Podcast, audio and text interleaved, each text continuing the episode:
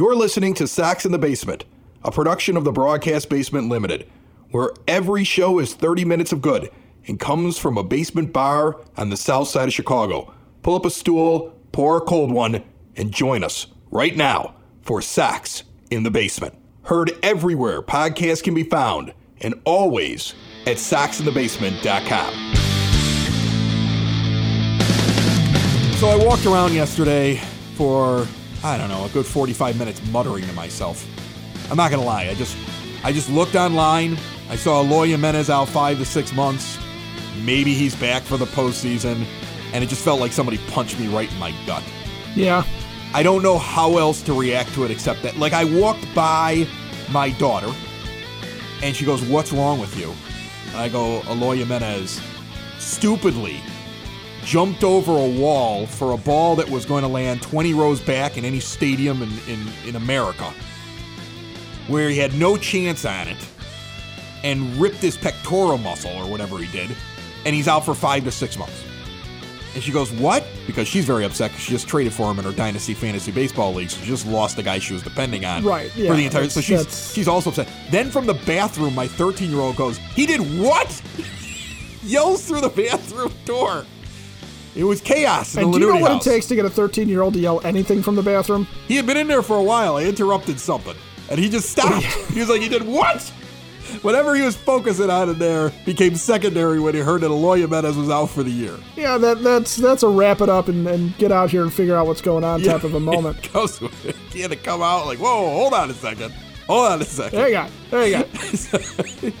That's what it felt like yesterday, and I know it felt like that for pretty much every White Sox fan that heard the news. I know my dad, when I called him up, his reaction and my reaction was that was a stupid play.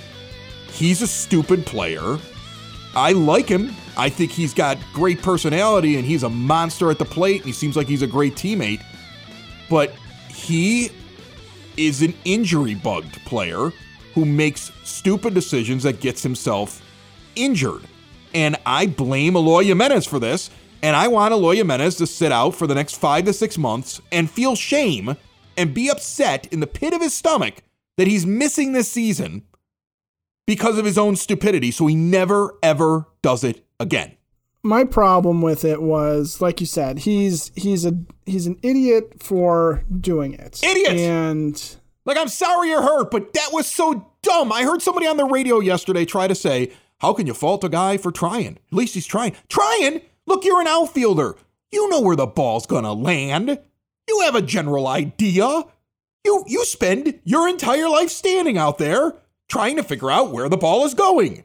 You know when it's 20 feet or 40 feet over your head as it gets to the wall. What are you jumping for?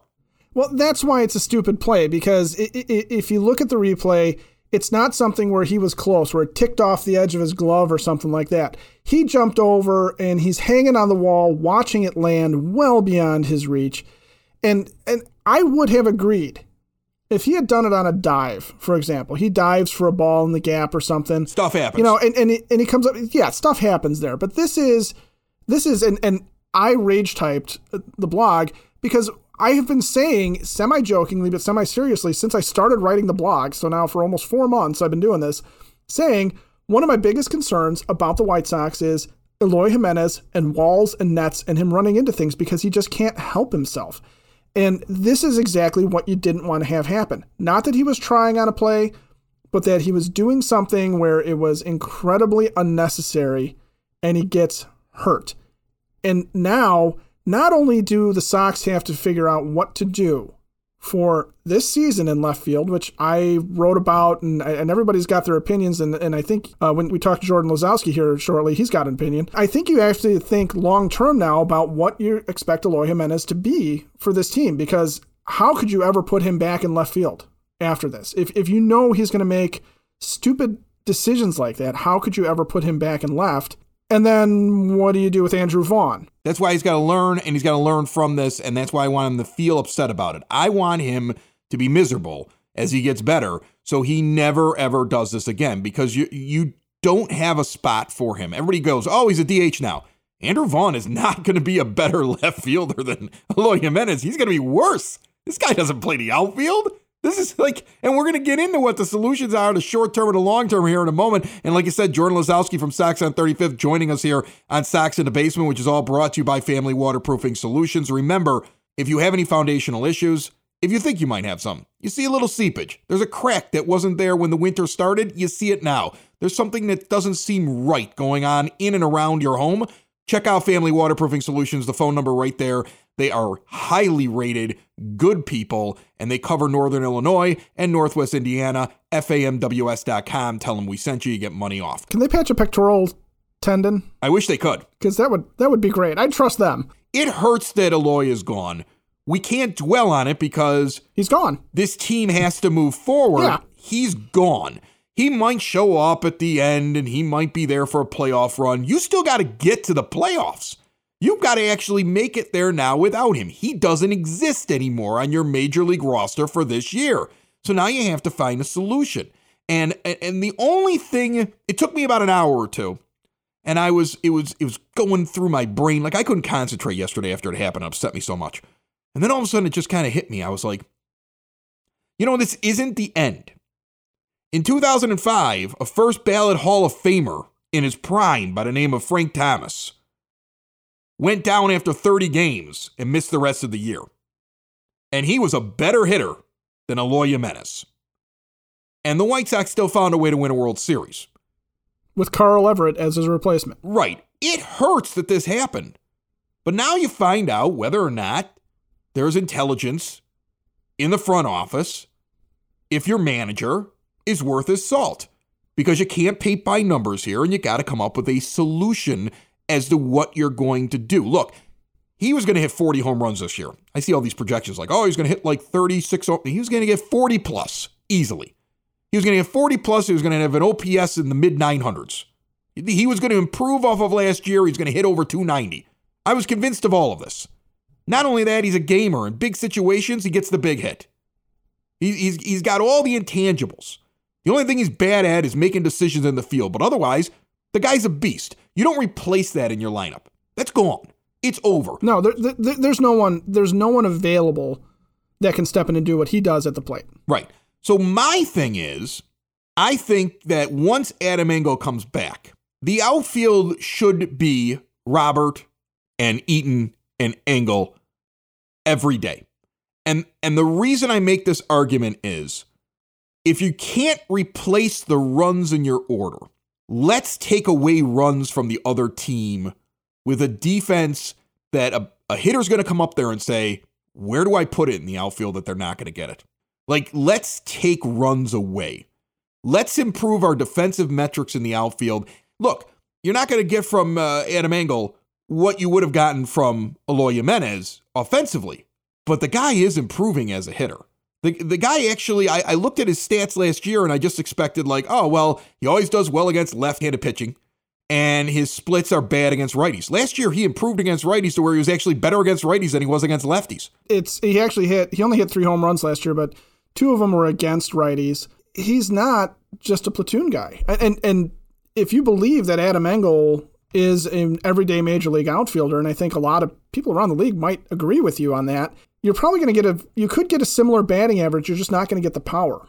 But once his hamstring heals, you're going to get a better base runner. You're going to get a much faster guy. And like like you said, the runs factor in the runs that Eloy Jimenez gives the other team in the field. Remember, Christian Yelich had a home run against the, the Sox last year that was basically Eloy misplaying a fly ball to the track and then getting caught in the nets on the left field line to the point where Yelich, who's not exactly the fastest guy in the world, made it all the way around the bases. It was an inside the park home run because Eloy got stuck in in netting. You know, that's giving up runs as a fielder.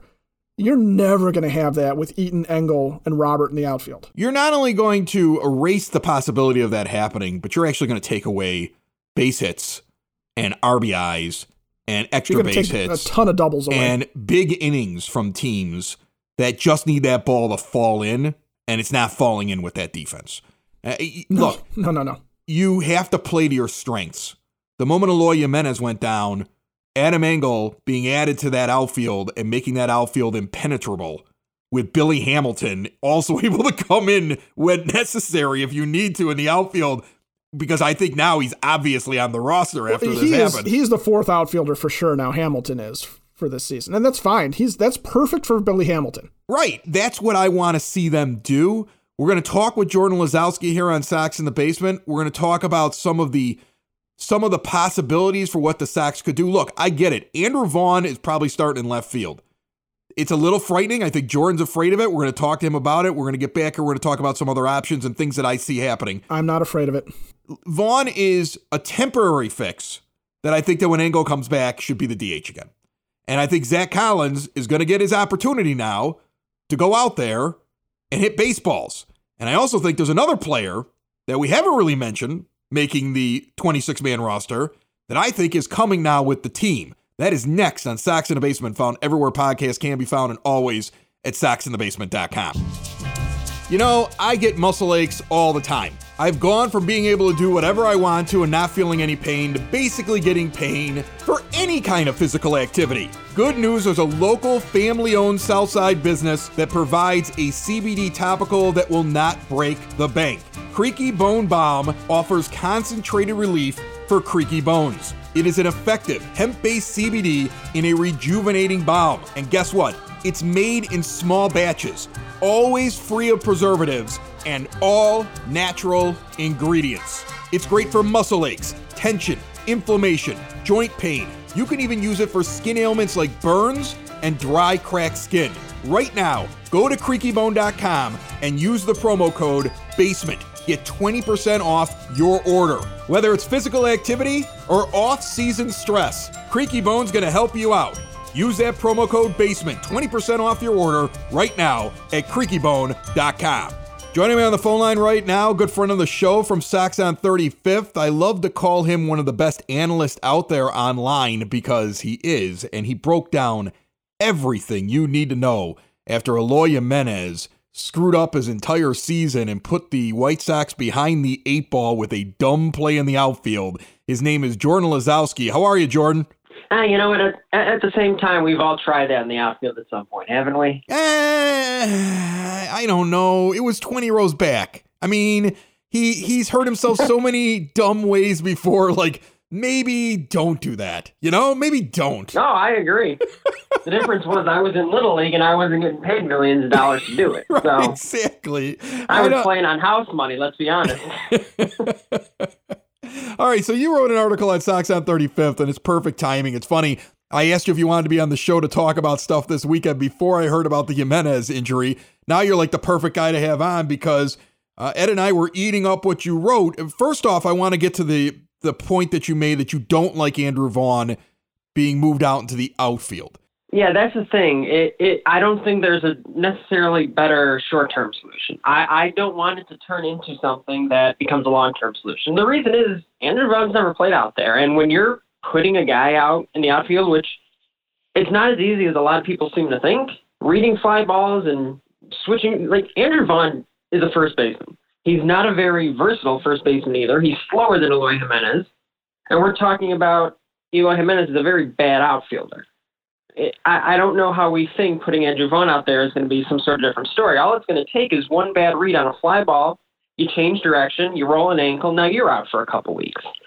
And for a lineup that's now missing Eloy Jimenez, Andrew Vaughn goes from an important part of the lineup to a, to a crucial part of it. it. He's now, by the end of April, early May, an expected middle of the order bat. That That's not something I want to play games about, putting him out in left field now like you're saying, you you got a little bit of time. You got to figure something out quickly, but but you, you got to keep his bat in the lineup. And the the good news is Zack Collins has had such a good spring. It's almost like you want to see if his bat translates into April and May and see what happens there. But I, I don't like the risk of putting someone who's now become incredibly important to your lineup in a position that he's never played before and thinking, oh, it, it'll be fine. It's just left field. Oh, not exactly. If it were that easy, Eloy would be better at it, and we wouldn't even be in this situation. Would you rather them put Collins out there? Like, let's assume Collins is a DH and Vaughn is the first baseman, but Vaughn may be more valuable to your team than Collins. Would you rather them just like maybe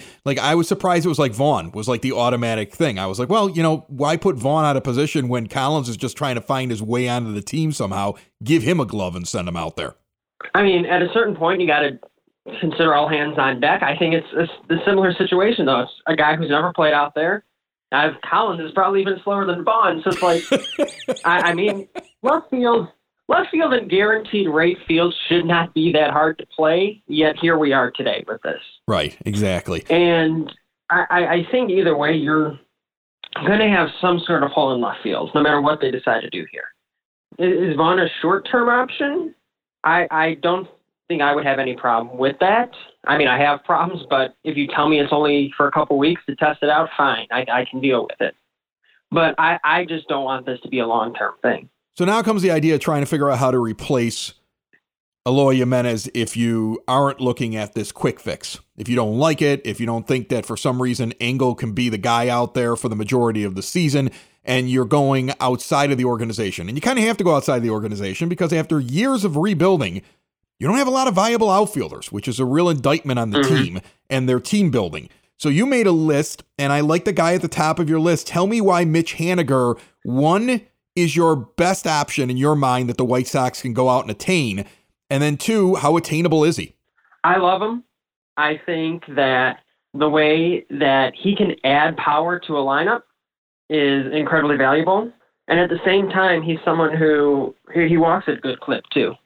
So you're, if you're looking for the closest thing to replicating Eloy Jimenez's offensive output, Mitch Haniger is really the only guy who's going to come close in terms of what he can do. Um, when he's healthy, he might be just as good, if not better, than Jimenez at times. That's that's how highly I think of Mitch Haniger. Now, health is a big aspect. Has not been on the field for a while. The other reason why he makes sense: the Mariners are in the midst of a rebuild, and he's got two years left on his deal, including this year.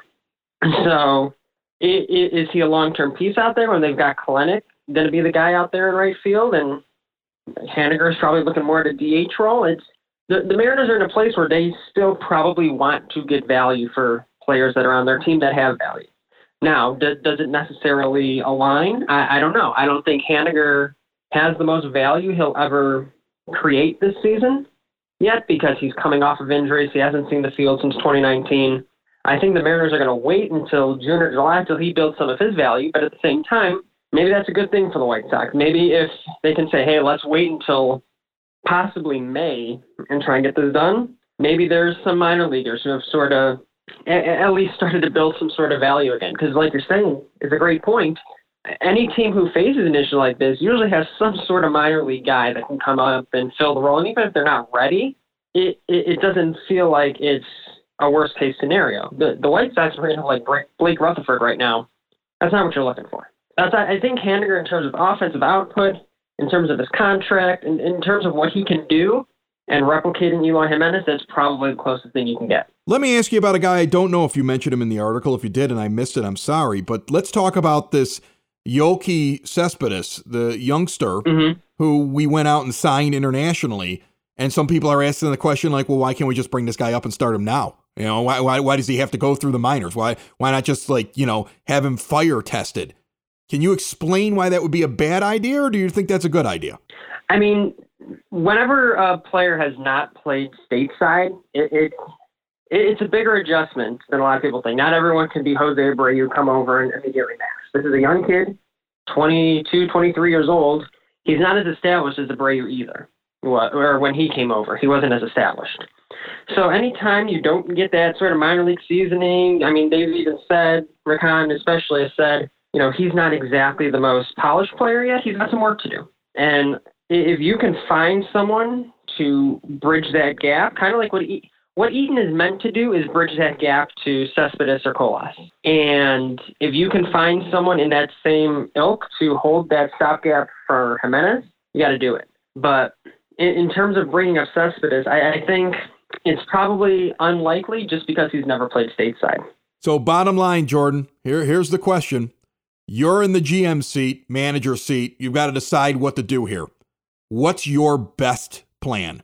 If, if you had to make the choice right now, do you go outside the organization? Do you look internally? Do you do the thing where you're throwing a guy out of position like Vaughn out there because it's your best option and just waiting for Adam Engel to come back? Like, what is the Jordan Lazowski plan? Depends on how much money I've got and depends on how much I want to give up prospects. If I want the what who I think is the best solution in terms of what he can provide beyond just 2021, it's Mitch because with Adam Eaton leaving after this year, assumedly, there's still a right field problem next year. If Haniger comes over, he plays left field this year, plays right field next year, and now he's a free agent, and either Cespedes or Colas, one of them is ready.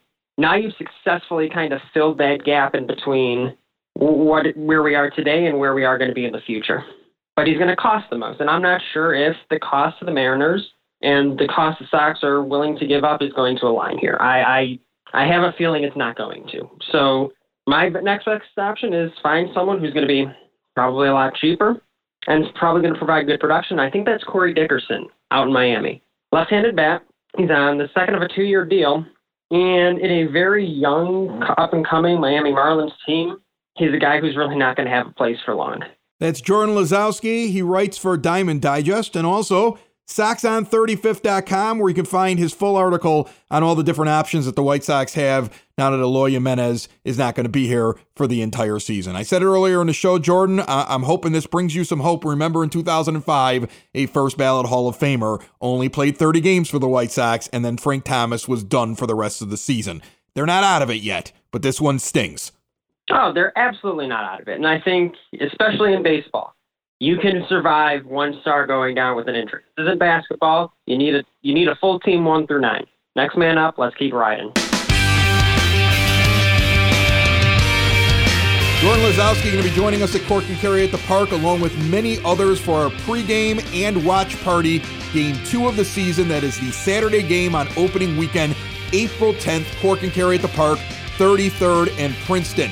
The owner, Billy Guidy, told me just the other day He's got a permit. They're using the sidewalks too. They got exterior seating and indoor seating. They are ready for you to come on in and have a good time. And with all the ballpark restrictions, you don't know how food is going to work inside. Fill up before you walk in. The nachos, the fried Cajun pickles, the southern fries, the award winning burgers. They got the cork with the pork. That's the burger with the pulled pork. They got the Latino, one of Chicago Tribune's top 10 burgers of the year. Queso, chorizo, avocado, and chipotle mayo on it. Wings, salads, wraps, beers, a big bar with pretty much anything you could think of.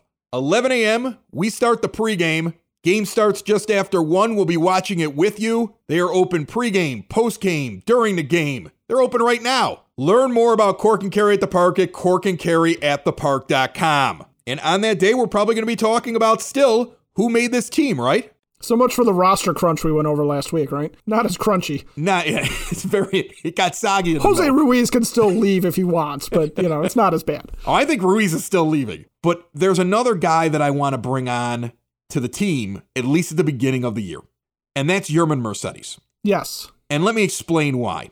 You can't replace Eloy Jimenez, but until Adam Engel gets back, your designated hitter is Zack Collins, and against right-handed pitching I'm good with it. All day. Bring it to me. Against left handed pitching, his splits are not good. It's uh, really bad. Career wise. Right. Let's use this guy that we really don't have a role for. Like, is Yermin ever going to be the backup catcher or a catcher for the White Sox legitimately? No. Is Yermin ever going to figure out the outfield? They tried that. Doesn't seem like he was their first choice to throw out there after Jimenez got injured. So no, he's a he's a hitter who kills AAA pitching. And if you put him in the right situation and he comes up and he he plays DH in the bottom part of your order, and he is going up against left handed pitching only. You can make something out of him and Collins until Engel gets back. When Engel gets back, Andrew Vaughn goes back to being the DH. Collins might get in once or twice a week, either as backup catcher, or maybe they decide, you know what, for this matchup, we want to sit Adam Engel down, or we want to sit Eaton down. We want to put Vaughn out in the outfield for one day a week. I would be okay with that. And then you see Collins end up in the lineup a couple days a week. That's how I see them going forward because I think that makes the most amount of sense. Because I'm not ready to go out in the free agency and pick up somebody that wasn't good enough up until now. And I, I'm not interested in a trade. Well, and I think you're right about not going out and getting a free agent. I, I hated that idea. And in fact, I didn't even go into it in the blog because I. It, what are you going to do? Are, are you really going to give Jay Bruce who's going to get let go by the Yankees in all likelihood. Are you going to give him a shot in left field? And, and that's your solution? The guy who has not been able to stick on a team for however many years because he hasn't been that good. No, th- that doesn't help. uh, in any way, shape, or form, and you're not going to find 40 plus home runs on the scrap heap. But instead of going outside, I think what you're looking at is this year, it's Adam Engel's job. I think you're going to see Vaughn get a, a, very extended tryout in the outfield. And the reason being is, is that there is going to be a decision that has to be made about whether or not you trust Eloy going forward to stop making stupid decisions. I, I understand your point about letting him sit there and learn, but if Vaughn is at least passable out there, the way, say, Kyle Schwarber became passable after being a catcher, I think they, there's a thought process there that you live with Vaughn's shaky defense if he's not going to do something stupid and hurt himself. I don't know. I don't like that idea. I don't like the idea of putting a guy out there who doesn't normally play the outfield. Yeah, left field is the easiest position. Like if you're going to put a guy out in the field who's not a natural play, like if he's a hitter, people hide bad defense in left field all the time. Like it's just something that is done in baseball. But you still have to. The White be, Sox were planning on winning a World Series with that this year, so yeah. You have to be capable when you're out there. I. The problem is you have too many guys that really are slated to be a DH or a first baseman. Right and that's even Gavin Sheets. He saw the writing on the wall and wants to become an outfielder because he's he's just another first baseman DH in the in the system. Let's talk about guys that are really just DHs on this team. Like Jimenez is probably really just a DH. Until Abreu gets out of the way, Vaughn is really just a DH. Uh, Zack Collins, who you took in the top 10 of his draft, is really just a DH who you hope is going to get better defensively. I've heard some reports that he looked good, but he didn't look good enough for them to not go out and get Lucroy and pull him off of the dusty shelf, dust him off with a minor league invitation, and I haven't heard any indication he's not making the team in the end. So you've got so many guys, they're just DHs. Yermin Mercedes, the, the his ceiling his ceiling is Gavin a guy Sheets, coming off the bench, Micker Adolfo, platooning as a DH. Exactly. There's so many guys that are, and this this now becomes an indictment of team building. Let's let's not forget before we get out of here. This is an indictment on Hahn. This is an indictment on Jerry. You can sit there and say, well, Jerry didn't give him the money. Okay, fine. If you want to make the argument that Jerry should have given him the money, and this is why you go out and you get George Springer, because you would have been a lot better off here after Jimenez got injured. Instead of trying to just put somebody out in right field and Eaton on the cheap, now when you have the injury, you're like, well, we still got George Springer and we still got Luis Robert, and Adam Engel will go out there and play in the outfield, and you feel so much more comfortable than you do now but it, it's also something to be said for there is a lack of depth in terms of your roster building. You have an awful lot of outfield prospects that aren't ready yet and may never be ready. Okay. Right. You don't hear him saying, well, you know, Luis Gonzalez is good enough. We're just going to put him out there. Or Blake Rutherford's ready. Or Micker Adolfo's ready to go. Or remember when we told you Gavin Sheets at the beginning of spring training was going to become an outfielder? He looks really good out there? Nope. You didn't hear any of that. Nope. We're taking Andrew Vaughn and putting him in the outfield and and we don't have any other answers right now, but we'll figure it out as we go along. That's that's an indictment on team building. For the White Sox, you have an insane amount of outfield prospects that have been in your system for a long time. And really the only outfield prospects that you have actually developed in the major leaguers was Engel, and it took a while where he was actually probably in the majors and surviving because he was the best out of a group of bad ones who eventually right. got yeah, better. He, he, was just the best of the right. worst. And then you go get Luis Robert as an international signing, and you make a trade to acquire Eloy Jimenez, who was drafted by another team. And who is also really a DH. Everything else down there is a giant mess. When you got people clamoring for uh, the Cespedes kid that we just went and signed, who hasn't hit outside of Cuba, to come out there and start hitting right now? Like sign him to a con- give him a major league contract. He hasn't even been in camp. Just give him a contract and stick him out there. That's an indictment on your team building, especially your outfield development for the White Sox. And you had years to get better at this. Yeah, and, and that's why we're sitting here. We're talking about the fact that non-roster invitee and mid-spring training pickup Billy Hamilton is now making the team and why the name Nick Williams has come up so damn often in conversation this this spring because he's really the outfield depth that they brought in because none of the prospects hit above 154 this year in spring. There is more of a chance of Nick Williams being the fourth non-roster invitee to make this roster because I already have three in Vaughn, of course, because he's a big prospect, but then also yeah. Lucroy and Billy Hamilton then you have the possibility they may decide, and we need Nick Williams too because we don't have any other outfielders. That's bad, Rick. Like that that's got to be the question that's asked constantly to him. What is the problem with your outfield pipeline? Why is it that you can't identify a guy who catches fly balls, throws them in, can make a few defensive plays, and can hit? To me, when you have three outfielders and you have this overabundance of players that play outfield, I mean, think about it. Guys who are drafted as prospects at shortstop sometimes end up as outfielders by the time they make it through. There's outfielders everywhere. Just find one that can hit a ball consistently. And the White Sox haven't been able to do it. Not enough to have anybody that's the next man up that they're like, well, you know, so and so, you saw him in camp, he's looking pretty good, and we're going to give him a chance. No, we're going to take a guy like Vaughn, who's super valuable now.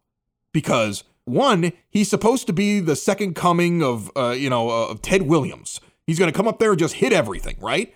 And now all of a sudden you're relying on this kid to learn a new position, stand out in left field, play every day, hit major league uh, pitching. Oh, yeah, and you're supposed to fill the hole left over by Eloy Jimenez. The, the fact you have to do that is an indictment on your development in your minor league system. Bar none, 100%. Rick Hahn can get angry that I said it on my podcast, go on the corporate podcast, and yell about people that give him a hard time because we don't understand. Explain what I don't understand here. Look at the years you've had to develop this. You failed. The rebuild started in 2016. This is all you have in your outfield depth that's major league ready. That you have to pull Andrew Vaughn and stick him out in the outfield. You have failed when it comes to finding enough guys down in your minor league system that are viable replacements if an injury happens to one of your players at the major league level. Sox in the basement. Sox in the basement. Sox in the basement. Sox in the Basement. Heard everywhere podcasts can be found and always on soxinthebasement.com.